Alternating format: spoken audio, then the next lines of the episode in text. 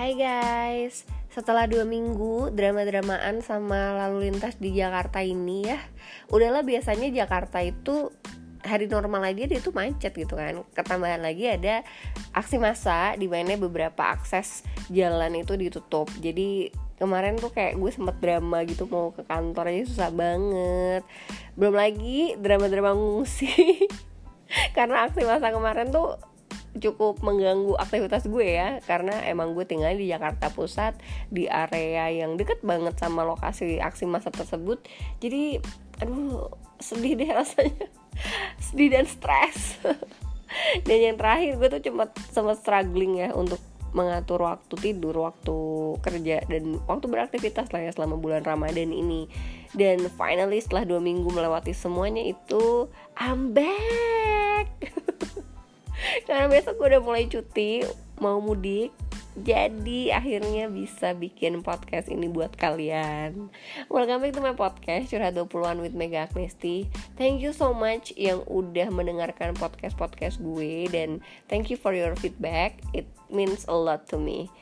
Anyway, karena dua minggu kemarin gue lagi gak terlalu sering pegang sosial media ya Jadi gue lumayan mendapatkan banyak sekali materi-materi gitu ya.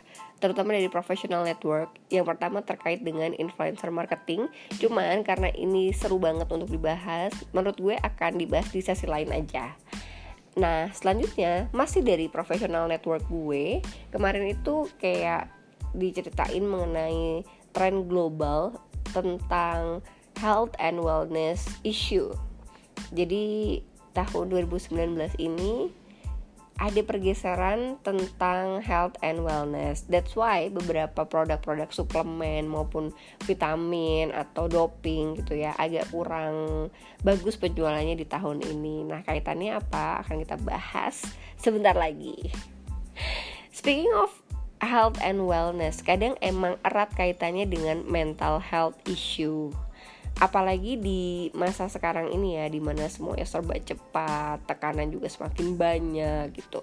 Akhirnya orang-orang tuh baru aware gitu tentang kesehatan mental.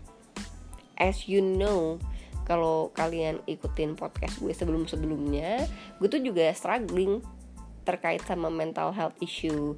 Karena gue mengalami yang namanya anxiety disorder ya kan anxiety disorder atau kecemasan berlebih. Nah, kecemasan berlebih ini timbul karena banyak hal. Dan kemarin minggu lalu untuk pertama kalinya gue ketemu sama dokter Yofi. Akhirnya kayak gue diperiksa secara holistik dan itu pertama kalinya gue memeriksakan diri dengan proper. Sebenarnya sebenarnya gue nggak ada. Sebenarnya gue tuh nggak ada niat untuk periksa mind soul and body gue tapi karena metodenya dokter Yofi ini cukup menarik jadi akhirnya gue diperiksa semuanya nggak cuma body tapi juga pikiran gue gitu. Well anyway karena gue sendiri juga belum siap ya untuk membicarakan mengenai anxiety disorder gue gue lebih ingin menyoroti tentang materi yang gue dapat dari agensi gue kemarin tentang tren health and wellness 2019 secara garis besar trennya itu ada tiga yang pertama, orang-orang itu mencari happy inside out, mencari simple happiness. Seperti apa sih simple happiness? Oke, okay, tunggu sebentar ya. We'll talk about it. yang kedua, ini tuh menurut gue fun fact sih guys, karena ya kita tahu lah bahwa masyarakat Indonesia itu dianggap sebagai salah satu masyarakat dengan level kebahagiaan tertinggi di dunia. And you know what? Faith is one of happiness source. Maksudnya gini agama itu ternyata menjadi salah satu sumber kebahagiaan masyarakat Indonesia gitu. Well agama bahagia korelasinya apa sih? Itu gue juga sempat kepikiran sih di awal. Nah nanti gue akan jelasin ya dan yang terakhir adalah salah satu kecemasan yang timbul itu ketika kita mulai menua kan. Itu yang gue alami juga yang terkait sama anxiety disorder gue gitu. Ternyata bukan gue aja yang mengalami banyak orang yang mengalami kecemasan ketika mereka menua. Dan akhirnya health and wellness trend di 2019 mengangkat mengenai positive attitude toward aging Hmm, mana nih yang menurut kalian related buat kalian? Kayak yang pertama ya, simple happiness.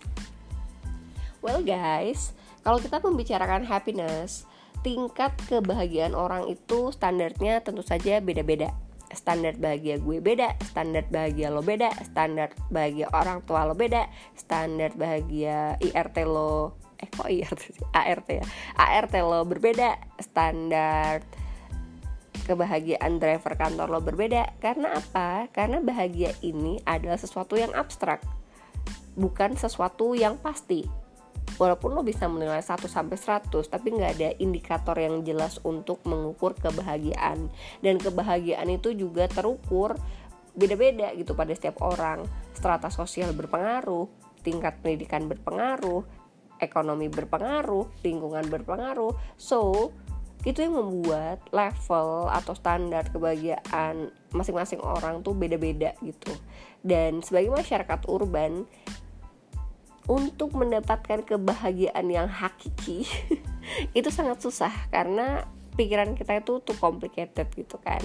Kalau lima tahun yang lalu gue terima gaji 5 juta tapi gue hidupnya lebih bahagia dibanding saat gue terima gaji yang sekarang mungkin ada alasan dibalik itu. Jadi kalau dulu pas terima gaji 5 juta gitu misalkan oh gue udah happy punya duit 5 juta yang penting besok gue tahu gue bisa makan sampai dengan tanggal gajian berikutnya. Life is so simple for me at that time. Tapi let's say sekarang gue gajinya 50 juta gitu ya masalah hidup gue masih makin terlalu banyak gitu. Tanggung jawab gue semakin tinggi masalah di kantor semakin tinggi mungkin juga ternyata gaya hidup gue naik dan ada banyak hal yang harus gue pusingin kayak investasi lah asuransi lah apalah apalah. Ternyata hidup gue lebih complicated gitu dibanding saat gaji gue 5 juta. Dan happiness gue tuh makin susah dicapainya karena mungkin dengan gaji 50 juta gue berpikir ah maunya punya tas Chanel. Kalau nggak punya tas Chanel gue nggak happy gitu. Padahal dulu pakai tas yang di ITC ITC 30 ribu juga nggak ada masalah gitu kan. So itulah yang kadang membuat happiness kita sebagai orang urban itu sangat susah dicapai. Karena standar happiness kita itu pun lebih tinggi gitu lebih kompleks. Nah sekarang ini di tahun 2019 orang-orang lagi berlomba-lomba untuk mendapatkan happiness inside out jadi nggak cuma di luarnya aja yang happy cuman di dalam hatinya dalam pikirannya itu juga merefleksikan kebahagiaan yang hakiki. Nah makin ke sini orang tuh makin cari yang namanya simple happiness atau merasa bahagia pada hal-hal yang sederhana gitu kan. Dan sebenarnya apa sih yang bikin kita susah mencapai kebahagiaan selain pikiran-pikiran kita yang kompleks? Karena ternyata guys dunia ini berjalan terlalu cepat untuk orang-orang urban misalnya ada back to back meeting, misalnya ada banyak pekerjaan sampai lo harus lembur, misalnya lo weekend masih harus kerja ngurusin event atau misalnya lo harus audit di luar kota gitu kan. Dan pada akhirnya ini membuat lo tuh stres gitu belum lagi kalau misalnya lo kurang tidur jadi grumpy makannya nggak jelas gitu kan terus ngerasa oh gue abis cuti kok gue jadi stres lagi ya? Nah karena hal-hal seperti itulah lo yang bikin kalian itu jadi makin susah happy. Saat ini trennya itu mengarah kepada awareness mengenai the cult of busy. Jadi menjadi sibuk itu sekarang udah bukan tren gitu. Kalau zaman dulu kan sibuk itu kayak keren gitu kan. Nah sekarang itu orang-orang ingin achieve work life balance gitu. Di kantor kerjaan oke okay, tapi juga punya waktu yang berkualitas untuk diri sendiri dan orang-orang terdekat gitu. Nomor satu yang orang-orang ingin capai ketika membicarakan mengenai health and wellness yang berujung pada simple happiness and happy inside out mereka tuh aware bahwa gue itu butuh tidur gitu kan. Sehingga dia merasa bahwa oh dengan tidur yang cukup itu gue akan lebih bisa um, membuat pikiran gue relax gitu. Sehingga pada akhirnya mereka gimana caranya bisa mendapatkan tidur yang cukup. Nggak harus 8 jam ya tapi tidur yang berkualitas. Itu yang sedang ingin dicapai untuk happy inside out Yang kedua, orang-orang tuh sekarang udah aware sama yang namanya meditasi. Dulu meditasi itu direpresentasikan atau diasosiasikan dengan agama tertentu, let's say Hindu atau Buddha. Nah, sekarang orang meditasi bukan karena um, kebutuhan akan spiritual agama itu tadi ya. Tapi lebih ke kebutuhan jiwa. Mereka butuh peace. Mereka pengen ketenangan pengen kedamaian dan mencarinya melalui meditasi. Jadi jangan kaget kalau sekarang banyak event-event yang terkait sama meditating gitu. Karena itu adalah salah satu cara biar orang tuh balance biar orang tuh damai. Nah dengan balance dan damai pada akhirnya lo kan akan merasa happy kan? Dan itulah yang akan membuat kita lebih nyaman dengan keadaan kita. Nerimo lah ya. Jadi happiness in out itu salah satunya dicapai dengan meditasi. Selanjutnya orang itu jadi merasa tadi kan dibilang ya sibuk itu kalau zaman dulu keren gitu. Kalau zaman sekarang orang mah pengennya nggak sibuk gitu. Pengen nggak menunjukkan dia sibuk gitu. So dia pengen do less. Artinya gini ketika lo dulu merasa bahwa gila ya kerjaan gue banyak banget gila ya gue tuh sibuk banget gue tuh nggak punya waktu buat teman-teman gue gue nggak punya waktu buat keluarga gue gue nggak punya waktu untuk diri sendiri. Nah attitude attitude kayak gitu kan dulu tuh kerasa banget lah ya bahwa teman lo tuh ada yang sok sibuk banget ada yang emang emang pengen sibuk juga gitu beberapa. But then sekarang tuh orang udah mulai aware oh kalau gue sibuk itu akan makin gampang memicu gue untuk stres dan frustasi gitu. Sehingga pada akhirnya orang lebih belajar mengenai time management lebih belajar mengenai uh, priorities sehingga pada akhirnya mereka bisa memanage pekerjaannya dengan baik dan do less mereka bisa pulang on time, mereka nggak sering lembur, dan akhirnya menghabiskan waktunya yang biasanya dipakai untuk lembur itu dengan kegiatan-kegiatan positif lainnya, seperti misalnya olahraga atau uh, quality time sama teman-temannya. Dengan do less ini uh, orang tuh jadi lebih berkualitas gitu hidupnya sehingga lebih ngerasa happy karena stres dan frustasinya hilang. Itu yang sedang dicapai oleh orang-orang di masa kini ada lagi nih cara untuk mendapatkan happy inside out adalah tada yang kemarin sempat terjadi kepada mayoritas penduduk di Indonesia yaitu unplug from digital world. Hmm pernah gak sih kalian tuh ngerasa FOMO atau fear of missing out? Jadi lo tuh pokoknya pengen selalu jadi nomor satu untuk tahu update berita terkini gitu. Mulai dari berita politik mulai dari gosip artis atau baju terbaru sepatu terbaru mobil terbaru um, Snapchat terbaru itu Snapchat filter terbaru gitu misalkan ya.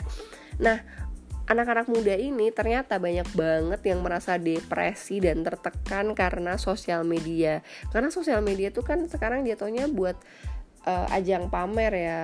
Bukan pamer sih kadang niatnya. Emang dia influencer gitu. Nah kadang followernya ini yang suka halu.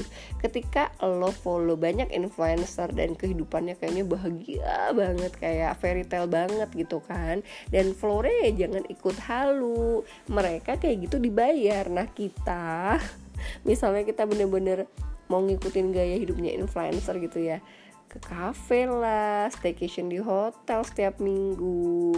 Belum lagi bajunya bagus-bagus, sepatunya bagus-bagus, make upnya bagus-bagus. Nah kalau kita nggak bisa ngikutin hidupnya mereka ya, dan you need to stop. Jangan kerasa terintimidasi dengan kebahagiaan digitalnya mereka gitu gue mau bilang kebahagiaan semu tapi jahat banget kan jadi gue bilang kebahagiaan digitalnya mereka gitu kan so the thing is banyak orang yang ngerasa depresi dan tertekan karena pengaruh dari sosial media. Dan pada akhirnya untuk mencapai happiness inside out banyak orang yang melakukan detox dari sosial media or even detox dari kehidupan di handphone gitu. Jadi bener-bener like satu hari gitu nggak pegang handphone atau misalnya satu hari nggak pegang sosial media. Atau kalau sosial media detox kadang di beberapa orang udah mulai dijalanin sosial media detox sampai waktu satu minggu gitu. Atau misalnya oke okay, gue mau buka Instagramnya atau sosial medianya hanya waktu Sabtu Minggu gitu. Dan ternyata guys ini tuh bikin orang lebih happy gitu. Jadi ternyata ya sosial media itu memberikan dampak yang buruk juga terhadap psikologis kita, kejiwaan kita. Ketika kita nggak aware ternyata ada toxic toxic dalam kita saat bersosial media gitu. So menurut gue harus kuat iman harus filtering mana yang bisa lo tiru dan mana yang enggak.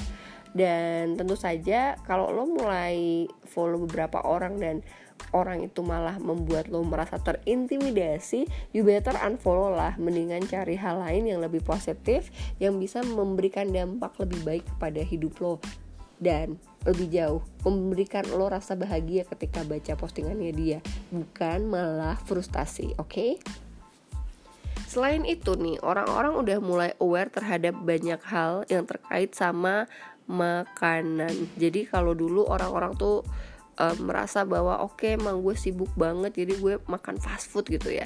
Nah lately orang-orang tuh enggak enggak enggak apa ya enggak trying to achieve that kind of lifestyle anymore gitu dulu kan merasa oke okay lah fast food fast food fast food gitu. Sekarang mereka udah mulai aware fast food tuh nggak sehat. Jadi udah mulai banyak orang yang beralih ke makanan yang lebih natural homemade misalkan. Yang nggak pakai micin-micin atau yang levelnya udah tingkat tinggi kayak mereka tuh yang organik gitu makan makanan organik atau vegetarian gitu misalkan. Nah ternyata segala sesuatu kebahagiaan dan kesehatan tubuh memang asalnya dari perut. So kalau kalian merasa ada nggak happy gitu ya, ternyata ngaruh loh guys. Ada beberapa zat yang kita nggak miliki, ada enzim yang ternyata nggak bagus di di penyerahan kita atau bisa juga kita kekurangan hormon kebahagiaan gitu dan itu semuanya bisa didapat dari makanan it's such a magical thing right? I mean ini gue baru tahu sih dari dokter gue gitu. Ternyata makanan memberikan efek sebesar itu terhadap tubuh kita bahkan bisa mempengaruhi kebahagiaan kita. So you need to eat well jadi lo akan ngerasa lebih happy gitu. Cobalah mulai ubah pola makannya supaya lebih bisa uh, memberikan asupan yang tepat kepada tubuh lo. Misalnya kayak gue kemarin ke dokter gue dibilang kurang makan sayur dan buah dan gue tuh semua makanan gue di approve sama dia kecuali makanan yang sering banget gue makan tuh adalah gandum susu um, itu sih yang paling berat ya buat gue. Karena gue tuh masih boleh makan ayam makan ikan makan daging sapi dan surprisingly gue tuh nggak cocok sama gandum. Sehingga ketika gue clean eating 2 tahun lalu makan gandum dan berlanjut sampai sekarang ya ternyata itu nggak bagus buat body gue. Sehingga gue akhirnya harus kembali ke nasi. Sih I mean hal-hal yang kecil-kecil kayak gitu tuh ternyata memberikan efek yang besar terhadap keseluruhan tubuh kita. So you better choose a good food for your own good gitu. Karena memang semuanya tuh berawal dari perut kita apa yang ada dalam tubuh kita, apa yang terlihat dari tubuh kita, semuanya berasal dari perut. So mind your food. Nah, itu tadi kan hal-hal yang terkait sama apa ya? Sama mencari kebahagiaan yang hakiki, yang simple, nggak hanya bahagia di luar tapi juga bahagia di dalam gitu. Kaitannya dengan uh, masyarakat modern saat ini kita bisa menambahkan lagi beberapa poin. Misalnya mereka tuh udah mulai aware sama fashion yang eco friendly atau produk-produk ethical yang no animal testing kemudian yang misalnya apa ya yang no cruelty for the environment gitu. Terus yang respect uh, pekerjaannya dengan baik gitu kan. Nah orang-orang tuh udah mulai mengarah ke sana karena ketika mereka menggunakan produk ini mereka tuh ngerasa nyaman gitu di hati. Nah itulah yang kadang membuat mereka lebih happy. Padahal tuh hal simpel ya guys sebenarnya. Maksudnya kadang kita di masa lalu juga nggak mikir baju gue ini yang dibuat perusahaan ini tuh eco friendly nggak sih? Mereka respect pegawainya nggak sih? Mereka memper memperlakukan labornya tuh seperti apa gitu. Dan ternyata orang-orang makin ke sini makin advance mereka tuh milih baju atau milih uh, kosmetik mereka suka memperhatikan. Ini tuh uh, eco friendly nggak sih? Atau ethical nggak sih? Karena ternyata rasa-rasa um, itu tuh memberikan rasa nyaman kepada mereka gitu. Dan yang terakhir nih yang paling penting di Indonesia saat ini terutama ya adalah tentang halal produk. Surprisingly halal produk itu bisa bikin orang lebih happy. Karena mereka ngerasa bahwa oh halal secara syariat agama gue gue bisa menggunakan produk ini gitu. Dan ketika dia menggunakan produk itu dia akan ngerasa lebih nyaman lebih happy. Karena merasa bahwa produk yang dia pilih sesuai dengan nilai-nilai yang dia anut gitu guys. So when we talk about happily in happy inside out itu adalah gimana orang-orang modern zaman sekarang mencari kebahagiaan mereka. Mereka ingin kembali reconnecting dengan diri sendiri, dengan alam, dengan society in a better way. Terus hal inilah yang pada akhirnya mendorong tingginya traveling. Jadi survei itu menunjukkan bahwa ternyata traveling itu untuk menghilangkan ke apa ya namanya? Untuk menghilangkan kebosanan, untuk menghilangkan stres gitu. Nggak hanya menjadi milik orang-orang kelas menengah atas. Orang kelas menengah bawah ternyata juga banyak banget yang menggunakan media traveling untuk menghilangkan beban hidup mereka walaupun ya kalau kita ngomongin kelas middle low ya mungkin nggak pakai pesawat gitu. Dan sekarang ini yang menurut gue adalah salah satu hal yang cukup menarik ya. Karena selama ini kita mungkin masyarakat menengah berpikir bahwa oh sekarang ternyata beli tiket pesawat udah affordable. Beli tiket kereta lebih mudah gitu kan. Dan kita merasa ketika dua moda transportasi itu penjualannya meningkat gitu. Orang udah meninggalkan konvensional transportation menggunakan bus. Surprisingly dengan adanya tol baru di Jawa ya ternyata penjualan bus itu juga mengalami kenaikan guys. Jadi orang-orang dari kelas uh, middle low atau mungkin yang low gitu ya mereka memilih beberapa opsi transportasi untuk liburan gitu terutama menggunakan bus. Karena kayak misalnya Jakarta ke Dieng itu sekarang open trip banyak banget kan dan mereka menggunakan bus gitu. Kemudian ada lagi misalnya Jakarta Bali. Ada loh guys yang menggunakan bus yang penting nyampe Bali gitu. Dan ya itu tadi ya karena memang kebutuhan akan traveling ini sudah menjadi sebuah kebutuhan primer jadi nggak pandang kelas ekonomi pun semua orang membutuhkan travel ini. Dan ini merupakan salah satu potensi market yang cukup besar nggak sih buat kita semuanya gitu? Buat pelaku pelaku travel industry gitu. Bahwa ternyata uh, potensi traveling ini akan semakin meningkat dari tahun ke tahun. Belum ada tren penurunan. Selanjutnya ternyata selain mencari traveling yang biasa orang-orang itu udah pengen mendapatkan yang wellness uh, tourism dan juga uh, wellness experience gitu. Misalnya nih kalau kayak di Ubud kita kan suka melihat ya orang tuh ke Ubud emang buat yoga. Orang ke Ubud untuk mengikuti festival yoga. Atau ada festival uh, kalau nggak salah namanya Writers Festival ya Ubud Writers Festival ya jadi kegiatan-kegiatan yang membuat orang lebih relax gitu Indonesia sebagai negara dengan kekayaan alam yang cukup besar ya diprediksi memang akan menjadi the next wellness tourism destination di tahun 2021. Kalau selama ini yang terkenal hanya Ubud, mungkin di tahun 2021 ini ada banyak sekali tempat-tempat atau kota-kota yang dikembangkan untuk wellness tourism destination. So, buat kalian yang jiwa bisnis, coba deh cari. Di manakah potensi marketnya? Itu tadi kayak bisa misalnya bikin uh, trip untuk retreat atau yoga gitu ya. Banyak banget loh guys yang mau ikut dan harganya tuh oh mahal banget. Gue pernah kayak nyari gitu kan. Ya cukup menguras dompet karena rata-rata emang pasarnya wellness uh, traveling ini masih pasarnya bule gitu. Tapi doesn't orang Indonesia nggak mencari. Banyak juga kok yang kayak memilih solo traveling di sebuah villa yang terpencil gitu. Karena emang mereka mencari kedamaian dan I've been there. Gue kayak merasa gue butuh menepi jauh dari keramaian kota dan dari hustle bustle um, pekerjaan gue gitu. Jadi gue suka banget tuh kalau harus staycation di tempat yang terpencil dan I met new people gitu. Karena itu memberikan experience yang menyenangkan buat gue. Dan karena memang alamnya kita masih bagus banget ya mungkin ini bisa menjadi salah satu potensi ya. Karena bulan lalu tuh gue sempet jalan ke Tanjung Bira di Bulukumba Sulawesi Selatan ya ada satu pantai namanya Bara Beach. I love this beach.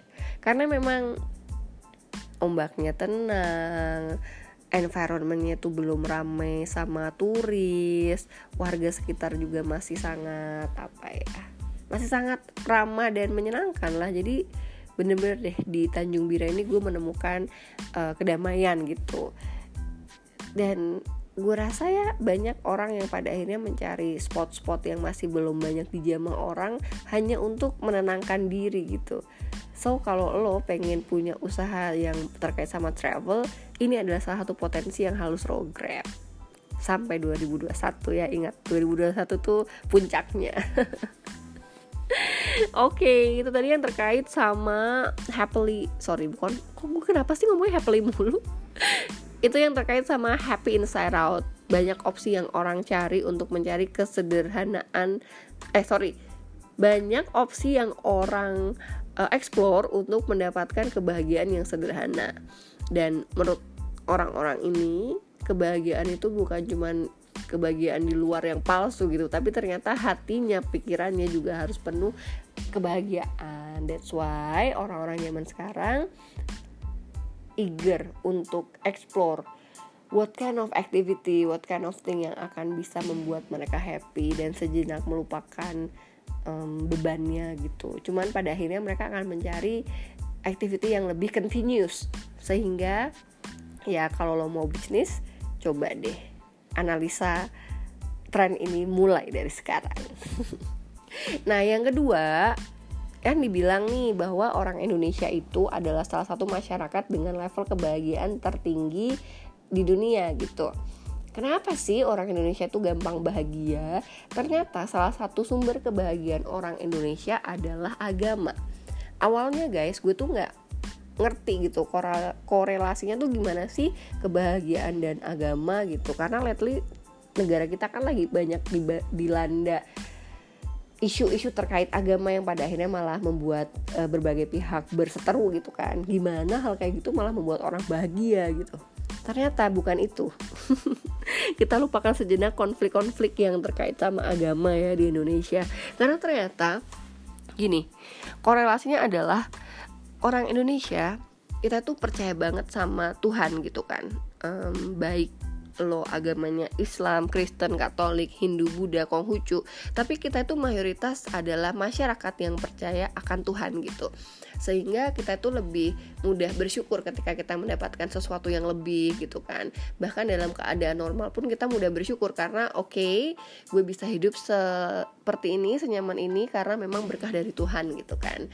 Dan ketika kita tidak dapat mencapai apa yang kita inginkan dalam hidup kita akan dengan legowonya bilang bahwa oh ya udah memang ini bukan uh, jalan gue Tuhan berkehendak lain dan gue yakin rencananya Tuhan itu jauh lebih baik.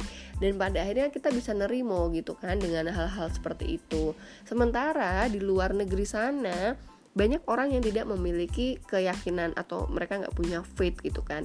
Mereka banyak yang nggak percaya dengan Tuhan. Sehingga ketika mereka mendapatkan sesuatu ya menurut mereka itu adalah usaha dari mereka dan mereka deserve it karena mereka udah effort banyak untuk mendapatkan hal tersebut gitu.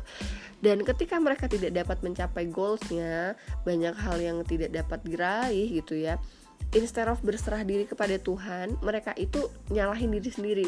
Kalau bisa sebego ini sih nggak bisa mencapai hal itu gitu. Jadi they keep blaming on their self gitu kan on, on themselves gitu kan. Sementara kalau orang Indonesia kalau nggak bisa mencapai sesuatu ya emang itu bukan jalannya. Tuhan akan kasih plan yang lebih baik gitu kan.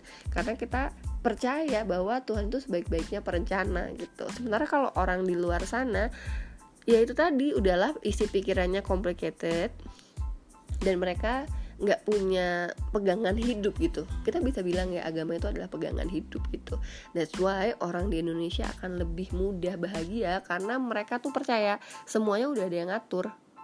Berserah guys. Salah satu hal yang membuat kita bahagia adalah berserah diri pada Tuhan berserah diri pada yang maha kuasa gitu. Bahwa kita yakin dengan apa pun yang terjadi dalam kuasa dalam kehidupan kita itu adalah kuasa dia gitu bahwa kita mendapatkan kebahagiaan itu juga merupakan berkah dari dia. Kesedihan itu juga merupakan berkah dari dia. Karena memang no pain no gain right? So tanpa kesedihan lo nggak akan bisa merasakan kebahagiaan. Asik. Ya ininya seperti itu ya bahwa kenapa orang Indonesia gampang happy tingkat kebahagiaannya tinggi karena memang kita merasa kita tuh punya Tuhan di atas segala kuasa yang kita miliki berat ya tapi itu bener guys so ya kalau lo punya kepercayaan terhadap Tuhan itu baik karena um, ketika lo stres, ketika lo frustasi, ketika lo depresi, ketika lo anxiety, lo akan selalu merasa punya tempat untuk berkeluh kesah. Dan itu adalah salah satu support system yang harus lo miliki supaya lo tetap um, apa ya bisa dibilang supaya lo nggak lost dalam hidup ini gitu. Tren terakhir, ternyata anxiety disorder itu adalah um, mental health issue yang cukup nyata dan dialami oleh banyak orang, terutama orang-orang yang mengalami masalah penuaan. Ini sesuai banget loh guys sama permasalahan hidup gue gitu Gue kan kemarin mengalami situational anxiety disorder Di mana gue dari umur 29 pindah ke umur 30 Gue tuh kayak ngerasa oh my god gue tuh mau umur kepala tiga gitu. Tanggung jawab gue lebih banyak uh, masalah hidup gue lebih kompleks gitu kan. Padahal gue nggak ada masalah apa-apa. Jadi kadang pikiran kita tuh complicated gitu. Kita tuh udah memikirkan hal-hal yang bahkan belum terjadi gitu kan. Misalnya gini simpelnya ya aduh gila gue kalau resign dari kerjaan kantor ini nanti gue makan apa ya? Dana darurat gue cuma bisa buat satu bulan terus nanti bulan kedua bulan ketiga gue gimana ya? Aduh gue akan miskin. Nanti kalau gue miskin gue nggak bisa beli makan. Nanti gue akan mati kelaparan gue akan like a lot of thought that happens on my mind gitu. Padahal kenyataannya gue masih kerja gue not even ngajuin surat resign. Ini hanya berandai-andai. Dan berandai-andainya gue tuh udah terlalu jauh gitu. Sehingga ini menyebabkan kecemasan yang berlebih. Nah kecemasan yang berlebih ini banyak juga dialami oleh orang-orang yang sudah mencapai tingkat ekonomi tertentu atau mencapai umur tertentu. Karena pada akhirnya mereka sangat was-was, sangat ragu untuk mengalami apa ya bisa dibilang ini sesuatu yang natural gitu. Menua itu kan natural banget kan tapi banyak orang yang belum siap dalam menjalani apa ya bertambahnya usia gitu. Lo akan jadi cemas takut apa ya fungsi tubuh lo udah nggak seperti zaman muda. Lo jadi berpikir bahwa um, kinerja lo akan menurun. Lo berpikir bahwa tampilan lo akan jauh lebih buruk di masa dibanding di masa muda gitu kan. Jadi oh ya bahkan lo berpikir bahwa aduh gila umur gue tinggal sebentar lagi gitu. Gue takut mati. Hal-hal kayak gitu loh guys yang kadang um, membuat kita jadi nggak happy. Karena pikiran kita lari ke mana-mana sementara kita udah nggak bisa ngontrol dia gitu. Nah pada akhirnya tren inilah yang memunculkan positive attitude toward aging kalau lo aware di Gramedia itu ada buku yang judulnya um, Growing Old Gracefully. Nah, gue tuh suka banget sama buku itu. Dia tuh kayak ngajarin survival kits kita ketika kita memasuki masa retirement, ketika kita memasuki usia tertentu. Dia tuh kasih guide kita untuk stay sane atau tetap waras gitu kan. Nah, sekarang itu lagi banyak brand-brand atau industri yang membuat activity terkait positive attitude toward aging.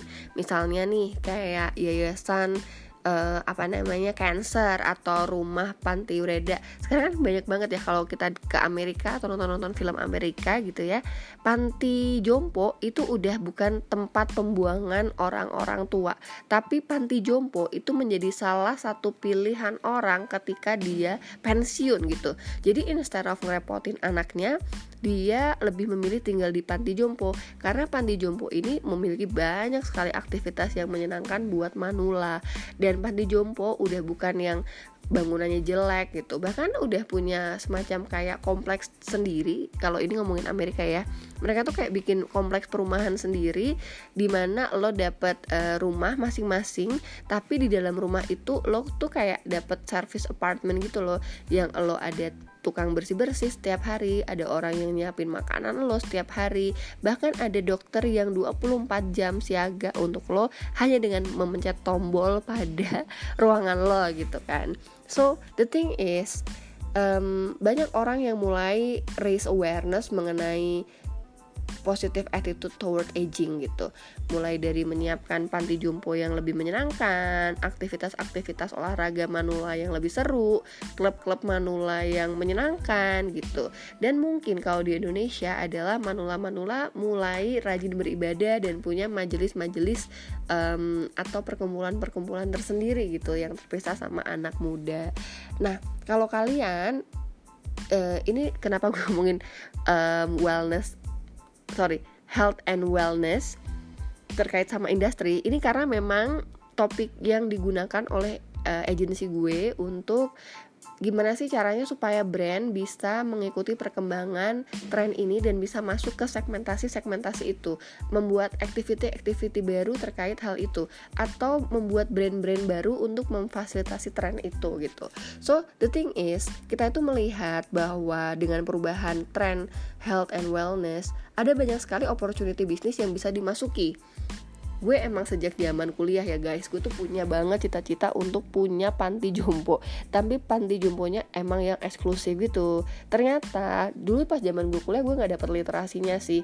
Tapi begitu nonton film-film kayak uh, Grace and Frankie gitu kita melihat kenyataan bahwa Manula itu adalah salah satu pasar yang cukup besar gitu. Apalagi manula-manula yang gue sasar waktu kuliah itu adalah manula-manula yang emang dia dulu awalnya eksekutif gitu kan. Kemudian dia masa mudanya sibuk gitu kerja anak-anaknya ya yang penting dikasih duit gitu kan. Nah begitu dia tua anaknya melakukan hal yang sama gitu kan kepada dia gitu. Anaknya sibuk nyari duit membangun keluarga membangun bisnis gitu. Sehingga nggak care sama orang tuanya. Nah orang tuanya daripada dia nggak punya kesibukan ya post power syndrome ya udahlah masuk aja ke panti asuhan yang eh sorry ke panti asuhan. Masuk aja ke panti jompo yang eksklusif tadi. Cuman gue tuh kayak di challenge sama dosen gue um, banyak hal lah. Waktu itu gue masih belum bisa menjawab gitu kan. Sampai akhirnya oke okay, panti jompo eksklusif kayaknya belum menjadi tren bisnis di 10 tahun yang lalu gitu. But then karena ada perkembangan health and wellness seperti ini, mungkin panti jompo eksklusif juga bisa menjadi salah satu bisnis yang bisa dikembangkan di Indonesia gitu kan.